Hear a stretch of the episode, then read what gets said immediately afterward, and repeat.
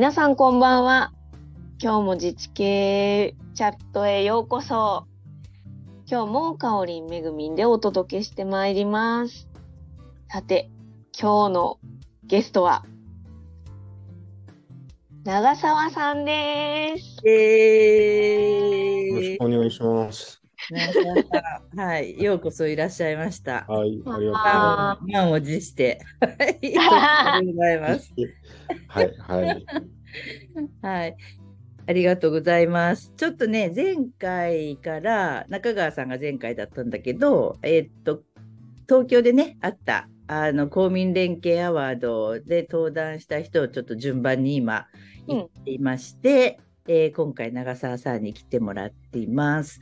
じゃあちょっと簡単に長澤さんをね、知らない人が結構いるみたいなので、自己紹介をお願いします。はい。えーっと、元はですね、えーっと、なんていうんですかね、あの、1万人の村役場の職員から、平成の大合併で、えーっと、盛岡市の職員、いきなり1万人から30万人の中核市の職員になって、で、まあ、いろいろあって動物公園をの担当になったのを契機に2016年に都市系えあの公民連携プロフェッショナルスクールを受講して、まあいろんな経緯があってですね2020年の3月に、えーっと市役所を退職しで自分の会社を起こすとともに、えーっと動物公園の散策に、えーっと再就職すると。で最初まあ、市役所辞めてから二足のわらじを履きながら、えっ、と、2023年の3月に第三セクターを辞めて、今、えっ、と、パブリックっていう会社の、えっ、と、社長を今、一本足でやっています。で基本は、あの、公園活用事業とかをやっています。まあ、簡単ですけど、以上です。はいえだあれか、じゃあ、えっと、市役所辞めてもう3年？3年ですね。はい。?3 年か早いな。そうか。うーん。そうなんだよね。辞めちゃったんだよね。なんかあの、今日さ、はい。もう収録があるからと思って、うんあの、ケーススタディブックのボリューム4にさ、あの、後ろの方に長澤君がこう載ってるんだよ。それで、じ人間らしい普通の公務員が街を変えるとかって、思いっきり公務員で喋ってるね。これ。これ、このインタビューがだから辞める前だったんだね、多分ね。辞める前でしたかね。ちょっと記憶が定かでないうん、ですね。公務員は楽しいとかって書いてあるよ。すごい。うん楽しかったのに辞めたの？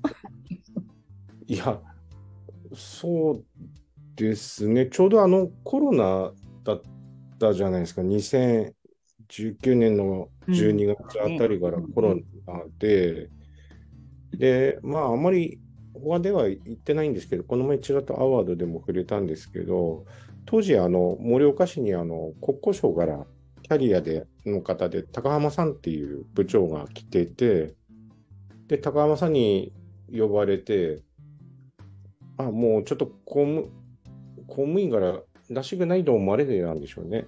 うんあの、もうやめて、うんあの、岡崎さんみたいなうんエージェント業務はこれから盛岡にも必要だし、いろんなところでも必要になってくるから、うんやめて、うん。もうそういう立場になった方がいいんじゃないのっていうことでうん。言われて、まあ、確かにな、もう公務員でいるには、その、やっぱり、なんていうんですかね、まあ、俺、あの、もともとが小さな村の職員だったんで、実は盛岡市の職員よくわかんないんですよ。分かんなかったんだね。そうそうそうそう、あまり横のつながりもないし、人脈もそんなにあるわけじゃなかったんで、あまああ、、一旦ね身を引いて、うん。うん、あの、岡崎さんにもいつまでお前公務員やってんだって言われてたりもしてたので、うん。いや、じゃあ、まあ、自分が講演事業を立てつけてたのもあったんですけど、うん。そっちの支援も高山さんが町内調整するから、うん代理人として入ってくれっていうふうな話もされてたので、うんうんこれいいきっかけかなと思って辞めたというのが正直なところで、結構大変だったんだね。切符紙とかもやってたけど、役所の中でいろいろ。よくねなんか泣きそうになってたよね、よくね。あまり視察で動物園の話しないんですけど、うん正直、ああまりとか全然触れないんですけど、実は動物園の話は。まあ、きっかけは動物園だったんですけど、まあ、民間主導の公民連携事業でやって、代理人に権限を移譲するっていうことに関して、うん。だいぶ政令指定都市でプライドの高い公務員たちには理解してもらえなくて、うん。本当はやめようかなって思ったりもしたんですけど、これ、ね、ちょっと小難しい話なんですけど、皆さんにアドバイスとして言うとすれば、一番ハードルの高いものから手つけちゃったなっていうのが正直なところだった。そうか。やめるにやめれないっていうか、うん働いてる人が40人いて、その家族120人の人生をどうするかっていうところにね、立っちゃうと、どんなに怒られようが、どんなに非難されようが、うんやめるにやめれなかったんですよね。まああれだよね、新たにするっていうよりも、どっちかって言ったらダメになった会社を再生するみたいな。話だよな。そう。ん、そそうだよれよくうまくいかないから、やめようとか、やめ、撤退できるんであれば、誰もうん。雇用してなき、雇用が発生してなければ、うん。多分やんなかったと思うんですけど、まあでも、あれだよね、2期生、公民連携プロフェッショナルスクール2期生で、なんかうん。ライオンがどうとかってプレゼンしてたよね、なんか、ポエマーとか言われて、そこで、うんもうフォーカス言われて、結構まあ大変だったよね。役所の中でも大変なのに。あの時、あの年ってなんかグループで分かれて、グループでテーマ与えられてやってたんですよ。うん。で、なんかうちのグループの人たちみんなポエムポエマー集団、ポエマー集団。そうそうそう。で、うん、代表だからやったらやっぱり火だるまにあっちゃったんですよ、火だるま今今思えばでもよくやったなっていうか、そう、そうだよね。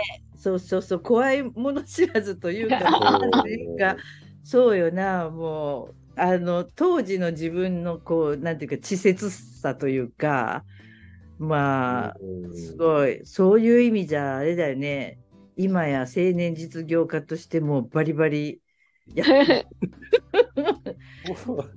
当時のすごい。合宿の時って、あれでしたよね、あの、ね、熱海のうんチキさんとか、うんポラッチョとか、入江さんとか、そうそうそう。そうそうたるメンバーでもうすでにうんうん清水さんとか岡崎さんとか木下さんと事業を動かしてる案件の中に、無防備な我らが入ってきちゃったわけです。何の知識もないけど、動物園をテーマにってやったんで、よく分かってたら起こりえなかった。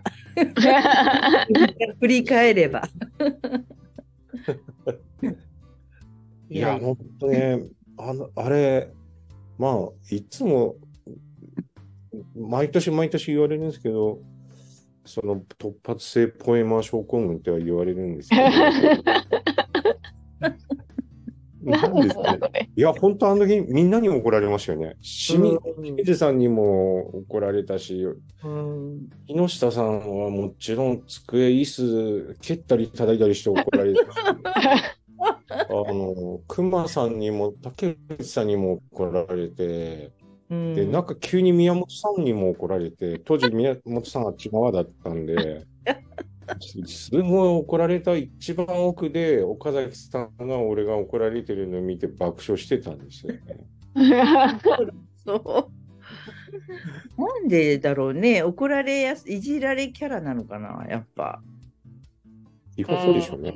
いつもいじられてるし、だんだん反応してるのもめんどくさいから、もうそれに身を任せてるんですよね。えーそもそもさ、なんでその公務員に、そのちっちゃい役場に入るっていうのは、どういう経緯というか、うんうん。けなの、うん、あの、うちの実家って、あの、黒毛和牛400とか500飼ってる、うん。あの家畜業の家なんですよ。うん。弟ついてるんですけど、うんいわゆる馬を食うって書いて、馬黒っていううん商売の家だったんですよ。うんで小さい時に、あの、まあ、そういう業界の人が来ると、あの、腹巻きに札束入れてきて、目の前でこう、札束こう、やり取りしてるのをちっちゃい時から見てたんですよ。で、家に行くと、こう、銀行の100万円札の転がってる家だったんですね。それが、なんかほら、中学校とか、しね、高校生になってくると、まあ、それが家の中では普通だったんですけど、まあ、普通の家じゃないですですよね。一般のサラリーマンの家ではなくて、なんかそれ、話をしてると、そういうのをちょっと感じてて、うん。いや、俺は普通のサラリーマンの生活がいいなってちょっと思って、あだから、え、長男なんでしょ、長男、長男なんですけど、うちの実家は、うん、えっ、と、親父、おふくろも、おじいちゃん、おばあちゃんも、おじさん、おばさんも、弟も、いとこもなんですけど、みんな自営業なんですよ。うん、経営者なんですよ。なるほど。でも、なんかその、結構そういう経営者の人たちって、こう、やっぱり感情むき出しじゃないですか。そういうのがちょっとい嫌だなと思って。憧れてたんだ、そのえ？会社員とか公務員とか。あ、そうそうそうそう、なんか、それが普通、学校行くと普通、周りの人たちのうん一般的だうんったうんので、じゃあ、サラリーマンがいいかなと。あとは、ちょうどね、就職氷河期の時だったんで、うん。安定してることが結構、なんか、当時重要されてたんで、うん。でたまたま村で2、30年ぶりかの土木職員の採用があったんで、うん。それで入ったっていうことだったんですけど、土木勉強してたんで。だから、でもね、変わった家なので、うんあ親戚忍者が集まるともう大変なんですよね。この話面白いな。そうみんな経営者の中に公務員が一人ポンと行くようなものだったんで、えー高額生活保護受給者って呼ばれてましたからね。あの、親戚に。そうか、自分で稼いでないから。そうそうそうそう。ね。税金から給与もらってるんで、うんうん、言われてて、ね、2020年の3月に辞めるときに一応、親戚演者に挨拶回りしたら、うん。誰も、あの、公務員辞めるの反対されなかったですね。おやっとまともな世界に行くんだなって言われて。やっと目が覚めたかって。うん。なる遅いくらいだって言われて。いなんかもう人生がポエマーみたいな、そんな言い方したら、やいやいや。目が覚めたかみたいな。うん。めっちゃ面白いでしょ、この話。もう私、この間衝撃だったんですよ。うんそううちの実家の人たちからしたら、あのね、公務員でいること自体が、ポエムの世界で生きてるような感じで見てたかもしれないですね。確かに。今言われてみると。えーうん。そうか。でもそのコロナとかいろいろそういうのがあって、その実家とか大変なんじゃないの？どうなの？いや、あんまり聞かないですけどね。結うん構、家畜業の方では、逆に、ああいうほら、あの和牛とかってコロナに海外需要増えたから、うんうん。消費自体は大きかったんで、うんうんあまり影響あるっては聞いたことないですね。うんそうか。うんまあ、でもまあそういう家なので、あの、やっぱちょっと変わってますよね。かおね、家族のためにあまりお金使おうっていう感覚もない家なので、うん商売にお金使うことはあっても、家族に金使うのもあまり良しとしない雰囲気がよ しとしないそうなんだな。へえ。すごい。それで、その土木職で入って、そのどうどんな仕事してたわけ、最初の頃って。うん。ずっと、だから、あの、ちっちゃな村の時は、うんもう何でも嫌ですよね。土木、うんあの土木やり、農林土木やったり、うんうんうん普通の土木やったり、橋、道路、うんうん農地、河川、うんうんあもう何でもありでしたね。うんで、で、俺、そうなんですよね。あの、村にいた時結構何でも嫌で、土木職も少なかったので、うんうんいろんなことやったんですけど、合併した時に、あの、縦割り行政の中にポツンと入ったんで、うんめちゃくちゃ楽だったんですよ。よく知ってるし。そう、自分の手のところだけやればいいから、だから、うん昔になって少しね、楽したって。その何？合併してどどこに配属されたの？あのね、道路建設か。ああ、なるほど。道路作る、道路橋作る部署。もう道路だけやっとけばいいみたいな感じ。結構、うん。市役所ではみんな行きたいって思うようなとこうろで。んう。ーん。うん。そこで土木 7, で、7年間行ったんですよ。あ、そこへ？道路に？うん。うん。で当時の上司からも、うん。移動規模も、あの、継続で書いとけって言われて書いてたんですけどあ、、重宝されてたんだ。そうそうそうそう。うん。ところが、これあんまり言ってないんですけど、こうここで言っていいのかな？ちょっとこう、うん。なんていうんだろう、むかい一緒にいた人がちょっと実験を起こしちゃって、おうはいはいはい。もう移動したんだけど、うんうん。あの、いた時に、こう、ちょっと、贈収賄っていうか、うんうんある日突然、年明けたら、警察がわーっと来て書類持ってったりとかっていう事件があって、うんうん。で急に上司から、あの、長くいる職員も、あの、置けないから、今度は。移動させなきゃダメだって言われて、でどこ行きたいって言われたから、うんうんいや、お任せしますっていう話をしたら、公園緑課に行っああ、なるあほーど。うんたら、急に動物園任せられて、そうか、そうか。公園に行くとそういうことになるよな。そう、土木職ってあれなんだよね。だから道路とか公園と都市計画と、あとだから農林とうか、ん、うんまあそれそれぐらい割と限られてるって言えば限られてるそうよね。やっぱり専門職だから。ね、水道とか、あ、んそうだね。うんうんうん。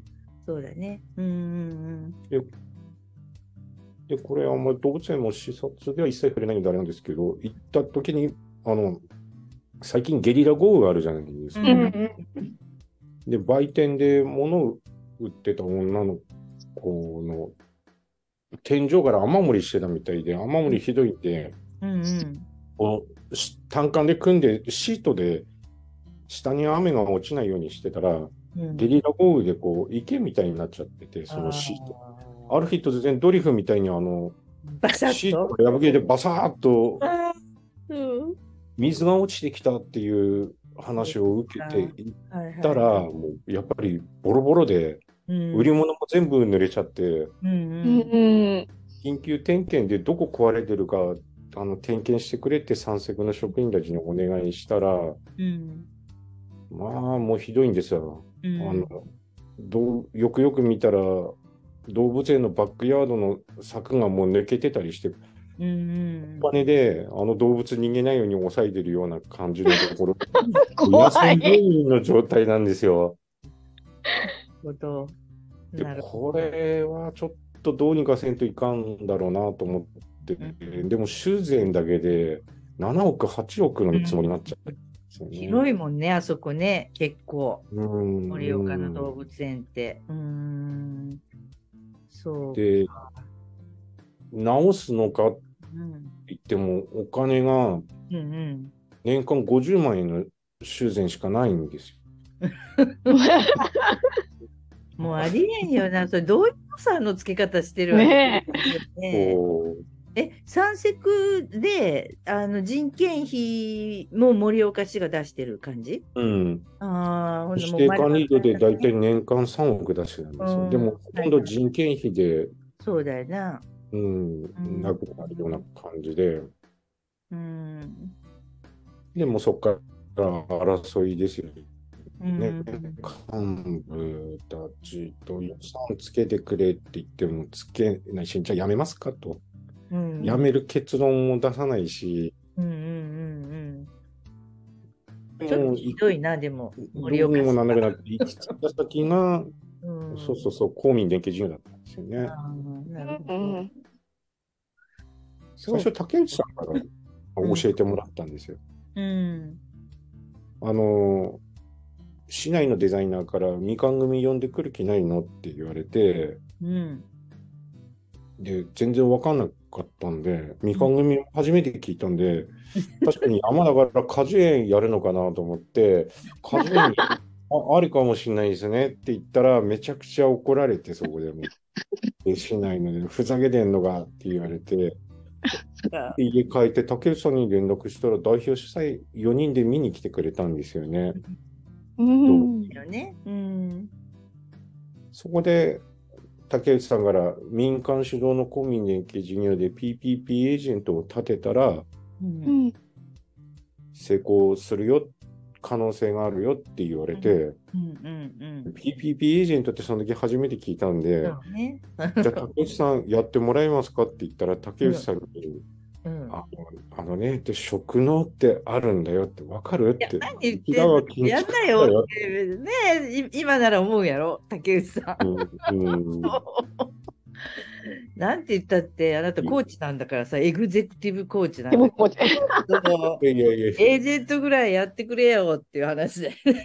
何職能とかって縦割りみたいなこと言ってって言い返せるよね、今ならね。でも、そしたらね、すぐ竹内さんが手配してくれて、清水さんが仙台に来るからって、あの、洞口君がやってた。イノベーションまちづくりっていうか、戦略会議ので、見に行ったんですよ。で、清水さんとお会いして、でも、その時に記憶があるのが、仙台市長と。木下さんが登壇してたりして、ああ、はいはいはい。木下さんが仙台市長と喧嘩始めるって、400人くらい聴衆いる前で、あの、喧嘩始めて、場が凍りついて、うんいきなり休憩になるっていう、その衝撃的な、えーあれを見て、もう俺、この世界には入っていけねえなとかって思った。そうだ、衝撃。うーん。え、そこに清水さんもいたわけ？そう、清水さんがいて、清水さんが休憩して、仙台市長と木下さんをなだめてるっていう風景を、あのステージ上で。でうん俺このね、俺よりも年下だろうなっていう、たあの木下さんも知らなかったんで、その時に。うん。ほどね。うあん。こんな血気盛んな若者いるんだなと思って。多分まだ30になったかならないかの頃だと思いますね。ああ、そう。今より、だってそう7、8年前の話ですからね。スクール行ってたのが7年前だよね。7年前、その、ねだからその前の10年ぐらい前だよね。うんん。そうで。すごい、衝撃的なものを見てしまったのね。でその時に清水さんに、盛岡のことだから、岡崎のとこ行けって言われて、で、岡崎さんのところに行ったら、うん。岡崎さん当時盛岡市に住んでたんで、うん。俺が知らないような盛岡のひどい状況を、わーっと言われて、それ盛岡市役所のこと？盛岡市役所のことの施策のところを、わーって言われて、で、唖然としても何も言えずに、入るときに、チラシを渡されて、お前、俺のどこに相談しに来たってことは、これに来るんだろって言われて、スクールのチラシを渡されて、答えははい。かイエスポンでしか許さねえぞって言われて、はい。っつって受講したってい。うのが、なるほど。すごい。ね。みんなよくそんな怖い。ところに飛び込んでくるよね。い。や、でももう、最後のね、残された道と思ったんで、動物園のその今働い。てる人たちをうんには、もうこの人たち、岡崎さんとか清水さんに、うん。ね、食らいついていくしかないんだろうなと思って。覚悟を決めて。園じゃなきゃやめてたでしょうね。うーんうーん。いやだってハードル高すぎだよ、どう考えても。本当に。もう指定管理のボロボロになってさ、うん。50そんな状態で50万しか修繕予算つけてくれない盛岡市の中でさ、担当になるなんて本当ありえんやろ、普通。そうなんですよね。視察行ったら、秋田市の動物園で年間2000万なんですよ、修う繕。ん、いや、だって相当古いしさ、も仙台だと5000万だったんですよ。う。うんうんうち50万だったんですよ。いや、もうありえんだろうと思ってあ本当動物殺す気かっていう話がもう なんか怖い。いやいやでもだからあれだよね長澤君自体がやっぱり深深刻にちゃんと捉えてたんだよねうん。天の状況ねやっぱり誰も深刻に捉えてないなかったんだけど他の人は盛岡市の中で、そうですね。うん迷惑施設だって思われてたんでしょうね。うん。やめればいいんだけど、誰もやめる決断を下さないっていうのも、なんか、ひうんどいなと思いながら。うん。いや私なんか聞いた時に絶対もう手出さない方がいいと思って もうやめた方がいいやめた方がいいって裏ですごい言ってた。そうですよ。確か、ポエムやって、お前合宿で怒られて、夜な夜なやってる時に、姉さん酔っ払ってきて、1時間正されて、お前こんなのやめちまえって言われてた記憶ありますね。ひどい。ひどいひどい。表で言ってたんだ。いや、それさ、キカ君とかがよく覚えてんだよね、同じグループで。すごい。そうそうそうそうそ私、本当に酔っ払ってたんだよ、あの時。もういっぱい酔って。う。うん。そう。確か当時ね、先輩たちの一期生と、うんうん。木下さんがもうだいぶ酔っ払ってて、そうそう我ら作業してる奥でソファーに座って酒飲みながら、水戸黄門なんかずっと歌ってたような気がす黄門と大江戸捜査もな、うん歌い続けてたんで、みんながちゃんとワークしてる横で。そう。ひどいスクールですね。ひどい。ひどい、ひどいよ、本当に。利用したらそうでもないけどねうん、通ってる間は結構大変な。そうだよな。いや、でも、すごい、すごいよな、それって。普通、役所でそういうポジションにいてさ、うん。そういう仙台に行けって言って、そういう場面を見て、なんかびくついて怖がってるのに、ちゃんとまた岡崎さん行って、また脅されて、それでもちゃんとお金払ってやってくるっていう。いやー、そうもですねうだからす。がってたんだね、多分ね。どうにかしないといけないって。そうで、あの、受講を決めてから、清水さんのあの、リノベーションまちづくりの本、受講前に一回読んだときに、うん結構衝撃だったんですよね。公共空間で稼げるんだっていうのは、ね、そうね。うん。これから将来考えた時もこういう考え方しかないんだろうなと思って、それも腹くくった一つではあったんですけうど、ん。で2016年に受講して、やっと終わったなと思ったら、2018年度の19年の冬とかに、今度、木下さんが出版記念イベントで盛岡に来た時に、うんうん。これ一緒になった時に、うん。2019年から講演専門家って 言われて、一人 OB、OG、一人うん。いて、いた方がいいんだよなっていう話をしてて、うん。ああ、そうですね、なんて言ってたら、来るんでしょって言われて、え、俺が？って、また、またですか？って言ったら、木下さんに、いや、来ないんだったら岡崎さんに言うよとかって言われて、何それ？すごいな、なんか、もうなんか、そのリンチまがいなのやめてって、みんなで取り囲んで、おいおいとかって。怖い。怖い怖い。怖いよ。自自分もちょっとね、あの、また、ちょっと勉強する必要性もちょっと感じてたから、ちょうどあれだよね、切符紙をそうそうそうそう、やらないとい切符けない。とうんうん。ことをやるうん時期に来たので、もう動物園進まないから動物園だけやってると気おかしくなりそうだったんで、うん物資を、そうですね、やる時期に来たんで、勉強しなきゃと思って行ったんですようね。ん。講演コースはあれだよね。ちゃんとこうプロジェクト持ち込み型であのやってたから、そうですね。そういう意味でタイミング的にはバッチリだったんだね。うん。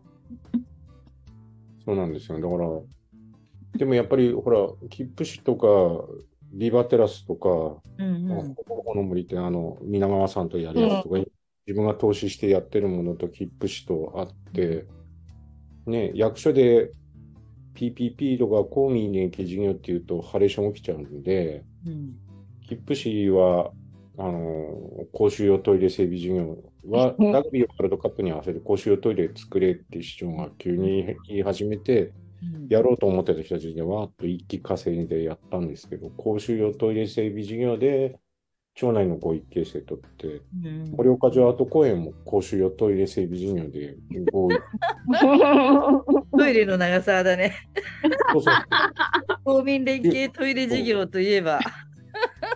さすがに中央公園で公衆用トイレ使えなかったんで、保育園整備事業で 通したんです。うん。協議ではちゃんと民間提案を受けて、民間活力活用してやりますよっていうふうにして、もう切符紙工事入るときとか、もう横断、天幕とか貼って、中身見えないようにして、うんあれ、9月9日オープンで、9月1日あたりにこう天幕通ったら、トイレだけできると思ってたら、幹部たちが。うんうん。まさかの飲食店街ができるっていうので、うん結構その後も、なんかね、監視されたんですよね、その後。でももう、派手なこ中央公園まで事業化立て付けしてたんで、もう止めるに止めれないんで、それってでもさ、意図的にやったわけでしょ？それって。意図的に隠すっていうことは。ね。まあ、もうちょっとね、役所辞めようかなっていう覚悟もそのあたりあるんで、うんうん。もうそれぐらいじゃないとやれないよ。やっぱりそんなことを。うん。怖い。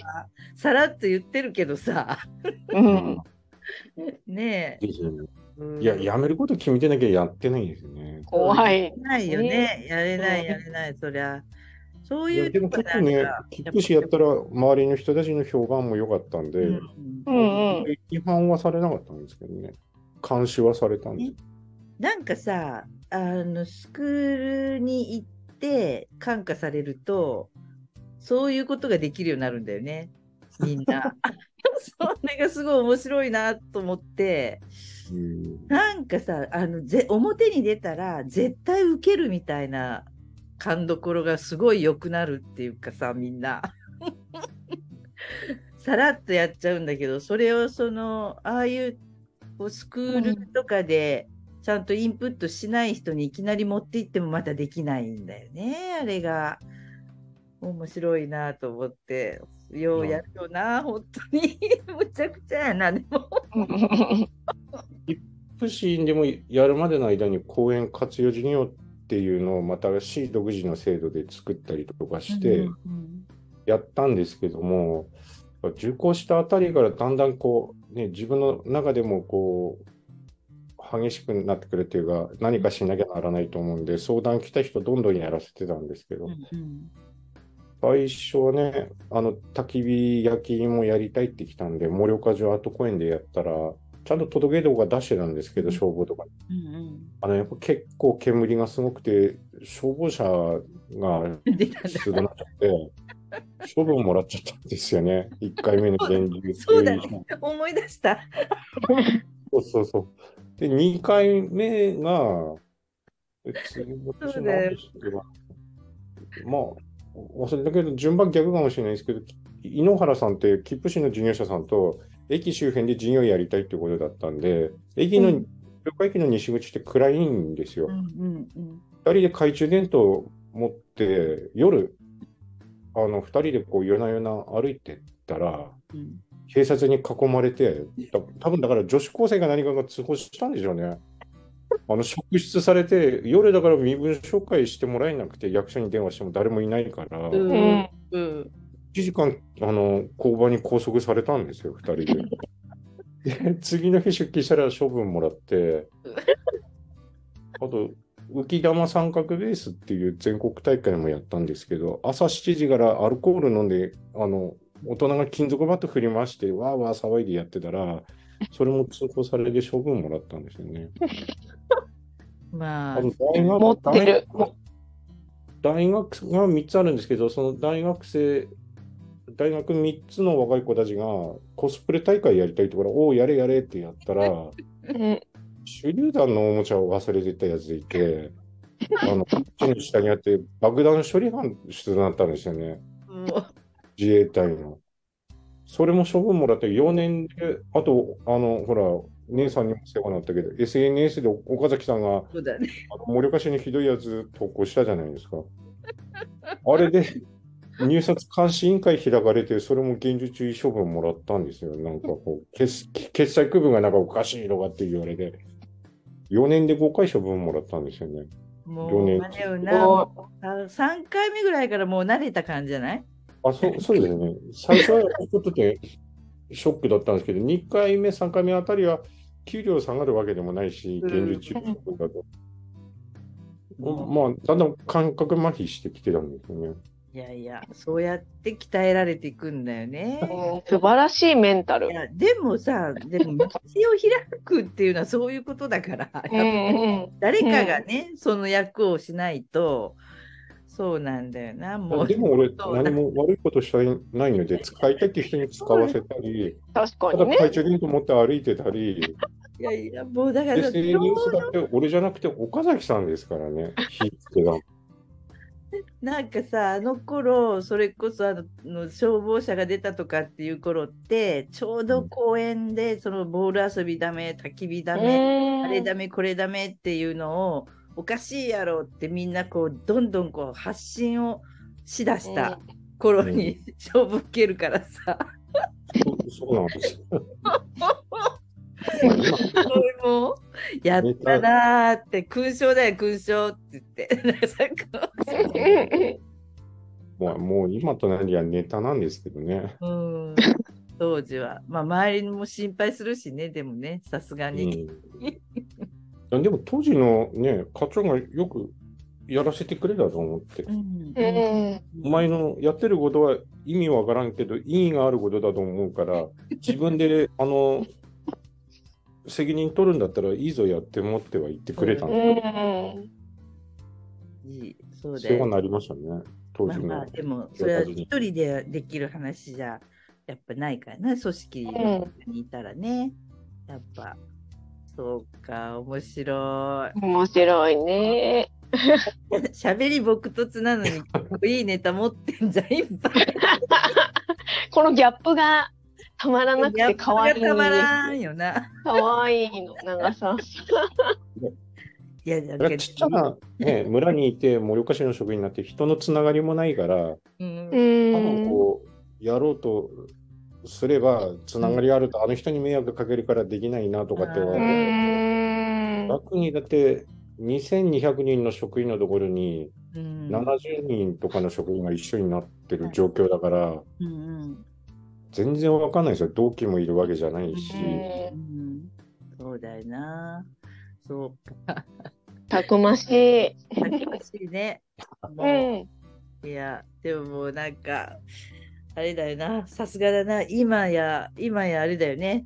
その、プロスクールの中でも、もうコーチで、バシバシ後輩を鍛えて、いる立場のね、さくんが実は、笑ってる。めっちゃそんな笑ってます。に公務員時代、そんな公務員時代に、いろんなところでご迷惑おかけしてたなんて、笑えるじゃん、すごい。うんいいよな。コーチやってていいんですかね？いやいや、やればいい。いいと思います。言ってんじゃん。なんか、優しいから長澤さん、本当に面倒見いいし、なんかうん、人への愛をいつも感じます。なんと愛情深いのね。うん、だから多分すごい多分富山の子たちのこと大事にしてるのわかんですよね、見てるうと。んそうか。うん。偉そうにしてないのね。じゃあ。あ、全然偉そうにしてないです。だって木下さんから春春先パワハラ系だよねって言われておおめえに言われたくねえよみたいな世界ですよね。あ、聞いてないことをお祈りしお見延びして。いやいや、お前集団リンチの一員だろうとかって。俺のトラウマ、俺のトラウマどうにかしてくれよって。みんなトラウマなのにみたいなね。被害者の会作んないとダメだね。狂犬病、狂犬病。だね。NPO 法人自治経営内に被害者の会設立。そう狂犬病患者の会ですよ。でもね、宮下さんがうまくね、優しくやってくれるから、調整取れてるんだと思いますけどね。二人とも優しいですよ。うん。それは選んでんじゃない？やっぱり。うん。ね。すごい。やっぱり。過激な人はもう自分たちで十分だって思ってるんですそうそうそう。ね。分かってるはず。でもね、大そういう方々もこれからね、公民連携事業をやりたいと思ってるんでしょうけど、うん。結構俺はメンタルやられましたね、動物園ではね。ううんん。未だにちょっと引きずってるような感もあるんですけど、うんやっぱ気持ち強くしないとうん。やれないっすわ、こんな革新的な事業所。でもそういうこう思いをずっと体験してるとさそのコーチやってたらさうん。この子ちょっと気をつけてと危ないなとかっていうのが分かるっていうようなことない？なんかうん。うんちょっとここで声かけとかないと、うん。ねありますよね。え、ううんん。でもちょっとこう、メンタル合いそうにないような人もいるんで、でも思いがあってきてるんで、うん。そこはうまくうん。ガリガリとやれやれだけでは通じない部うん。分うん。うんしてますね。だからあいや選ばれてんだよやっぱり。そう、優しいんですよ。ガリガリやれって自分が言いたいからそういうのを選んでるんだよね、多分ね。うん えーそれでもその自分としてはさ最近のそのスクール生とかやり取り見ててあの感じることというかさ、うん。うん、なんか思ってることがある？私最近 AC やってないから全然様子がわかんないんだけど。なんか、あの、昨年度までは、ちょっと自分も、あの、三セクの職員と自分の会社の経営だったじゃないですか。うんやっぱりエージェント業務って、やっぱ俺、じ一つの事業が収入得るようになるまで3年間くらいやっぱかかるから、まあ、そこあたりが自分の弱さでもあるんですけど、あの8時半から例えば5時15分まで三セクの職員で、あのし雇われ身でありながら、仕事終わると経営者に変わるわけですよ。うん。その中途半端な あの感じで物事を見てたんで、あの、AC とかやってても、なんでこうなるのかなって思いながら、こう自分の矛盾の中でこう指導してたりしてたんで、あんまりなんか本質的なとこ見えてなかったかなと思うんですけど、うんこっちやってで思うのはもう完全な経営者の立場になって、もう完全に公務員行政から足洗ったんで、見てみると、やっぱ公務員ってやりたくてもそんな簡単にできねえよなとかって思いながら、そうだねそ。の中でやっぱり苦悩してるなって思いながら、でもやっぱり志があってきてるんで、みんな一生懸命やってるなとは思って見てます。昨年度まではね、なんでやらないんだろうって思いながら、こ。う、やろうなってからも3年、4年時間かかるのにとかって思うんだってたんですけど、やっぱ難しいですよ、行政組織も貸しってて。うんそうだね。基本でもやっぱりやることを明確にしてきてる子が多いんで、うんうん。前向きだなとは思って見てますけどね、今年は。うんそうなんだよな。まあでも民間側に 行政の中身のことがやっぱ分かってる人がもっと増えてほしい と思う。公民連携進めるのにあの民間のことが分かってないっていうのもすごくよく分かるんだけど民間側に行政のその都合とか、まあいろいろしないといけないじゃん。表に見えない 調整とか、駆け引きとかって、なんぼのもんやって言われたら、まあそうなんだけど、でもそれちゃんとしないと通んないんだから仕方ないじゃんみたいなところがやっぱあって、うん、ああいうところをまあ理解してこうなんていうかつついたりとかそういうのこう本当に一緒に組んで福祉になってくれる 民間と本当組めたらいい仕事ができるのになっていうのはよく思ってたな私も。うん。すごい。自分もね、あの今、代理人みたいな立場にいますけど、まあ、稼ぎる人はいっぱいいるんですけどね、行政のやっぱ都合がちょっとちゃんと分かってやんないと、うまくいかんなっていうのは、こ今年に一本足になってから思ってましたね。去年までは、なんでやらないんだって思いながら、森岡市の職員のことをそ悪く思ったりもしてたんですけど、今は、それはもういよだよなって、あのこ、これだけの関所を超えていくって言ったら、とんでもないエネルギー必要だよなっては思いますよね。それで結構結構な予算と事業持ってるじゃん実際。うんどうもないこともしながらね、そこ本当にどうにかするの、本当あの、全部を公民連携の視点で見直すっていうことをやっぱして切ることも切るとかっていうことがやっぱできんと、うん。いつまでたっても財政が好転するようには思えないから、うん。うーん。って思うんだけどな、なかなか難しいよね、そういう意味じゃ。まあ私ももうもう行政じゃないから。代理人ってやっぱり双方理解してないとやっぱできないってよく岡崎さん言ってるのはよくわかりますね、最近は。だから、公務員の人がやればいいけど、ちょちょっと感覚的にこうお金を触る感覚を持ってることが必要だって、よく岡崎さんから、いや、それで、もうそれはもう、そ札束がこう飛ぶような家でいたから、なんとなくこう触る感覚がある。ね、まあやっぱり洞口君とか入江さん、入江さんも自己自営業なのかな？う、あ、そうなんだ、実家が？そんなこと聞いたような気するんですけど、やっぱ自営業の家で育った公務員がやれば一番いいかなと思って最近は思ってますね。岡崎さんもその通りだし。うん。確かに、うん、すごいな、でもな。いやー、なかなか、あれだよね、すごい、もうあっという間に。1時間です。いつも通りの1時間ここの通りの。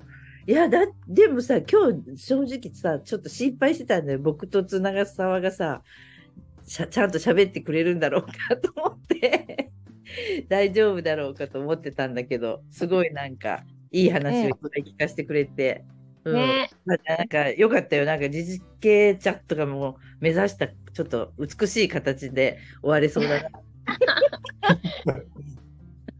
いや、よかったうんまあね、喋るの得意じゃないから、俺が出ていいのかなって本当心配してたんですけど。全みん然なそう言うんだよ。言うのに結構1時間ぐらい喋って。食べれるんだよね。ねなんか楽しいよな、毎回ね。うん。うん。うん。いやいや、今日はあれだよ。時間あると聞いてると楽しいですよ。みんなうん顔わかる。うん。わかるからね何かわかるんだけど、改めて聞くとうんうん自。分も刺激になって、ああ、いいですね。ありがとうございます。いいコメントが。いただきました素晴らしい、素晴らしい。あの、いいねしたり、コメント入れたりしてね。AC ほど入れるとは言わないから。なんかね、それほら、あんまり、まあ、いじられキャラだから、あんまりそういういいねとかすると、すぐ洞口とか、あの、いじってくるから、いやいやあいつ、のいじり、ね、大丈夫で、もう最近。あの、副理事長だからさ、変なことできないから。そう うんこれについては。安心して、あの、あの褒めて、褒めてください。コメントで我々を、我々を褒めてください。本当本当。そうモチベーションがね、キープできないそうで褒めてもらわない、と。ねポッドキャストとかいろいろ外にもずつ出していってるんで、はい。あの、よろしくお願いしたい。お願いします。ありがとうございもうありがとう、もう今日は長時間。ます。ねあれ、次回は、次回はね、次回は、えっと、宮崎の臼本さんです。おー、はいまた楽しみですね。臼本さんも、なんか超緊張メールが来てます。でも、プレゼン上手でしたよ。ねねすごいなと思って。もともとああいうセンスがすごいいいからね。うんはね。はい。あ、素晴らしい臼本君こそあんまり、その OB とかで出てきたりしないえ。から、うんね、うんすごいんじゃないかなと思うので、うん。楽しみです。話できたらと思います。はーい。あさん、すいません。